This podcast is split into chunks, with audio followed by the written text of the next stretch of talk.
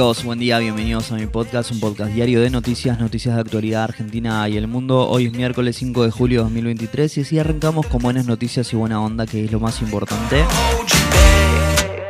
4 o 5 noticias para arrancar el día bien informado. ¿eh?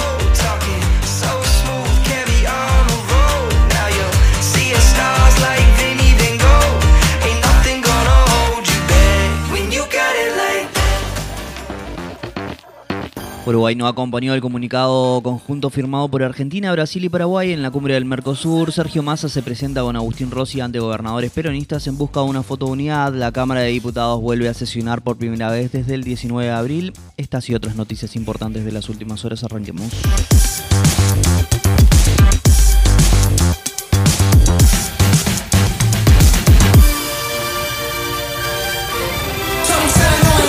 Uruguay no acompañó el comunicado conjunto firmado por Argentina, Brasil y Paraguay en la cumbre del Mercosur. Los presidentes convinieron en trabajar para fortalecer la cohesión interna del bloque, a donde aún se observan distintos tipos de dificultades para el comercio y la integración, profundizar su inserción comercial internacional y articular los mecanismos que favorezcan la formación de cadenas de valor regional e interregional sustentables, ¿eh? justas y resilientes, dice el documento rubricado por los presidentes Alberto Fernández, Lula Silva y Mario Abdo Benítez. ¿eh?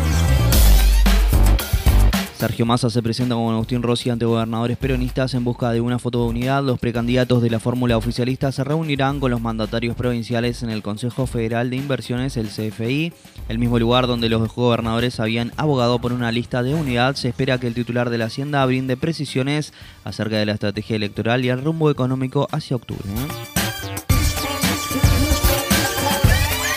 La Cámara de Diputados vuelve a sesionar por primera vez desde el 19 de abril. En el temario consensuado entre oficialismo y oposición se destaca el proyecto en busca de dar alivio a 106.000 personas que tienen créditos hipotecarios UA.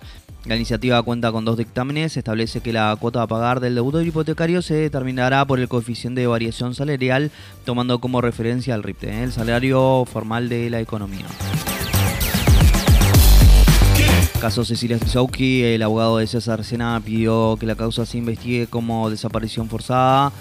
Eh, argumenta que no está acreditado que la joven esté muerta. Sena y los cuatro imputados por encubrimiento apelaron a las prisiones preventivas.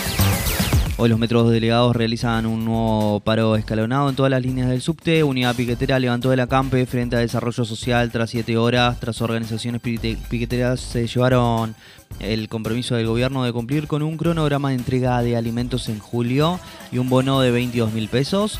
El ejército de Israel declaró hoy oficialmente terminada la operación de dos días en la zona de Jenin que dejó 12 palestinos y un soldado israelí muertos. Fue la operación militar más grande que se realizó con Cisjordania en dos décadas. ¿eh? El Ministerio de Trabajo convocó al Consejo del Salario Mínimo Vital y Móvil para el próximo jueves 13 de julio.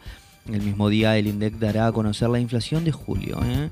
Eh, murió Tabaré, el humorista que fue autor de Diógenes y el Linchera en la contratapa de Clarín. Su nombre completo era Tabaré Gómez y tenía 74 años, falleció de cáncer de páncreas. Hoy de las 13 se sortean los octavos de final de la Copa Libertadores y Tomás Echeverry logró una remontada épica en Wimbledon, ¿eh? donde ganó por primera vez en su carrera, se impuso en 5 sets al español Bernabé Zapata Miralles.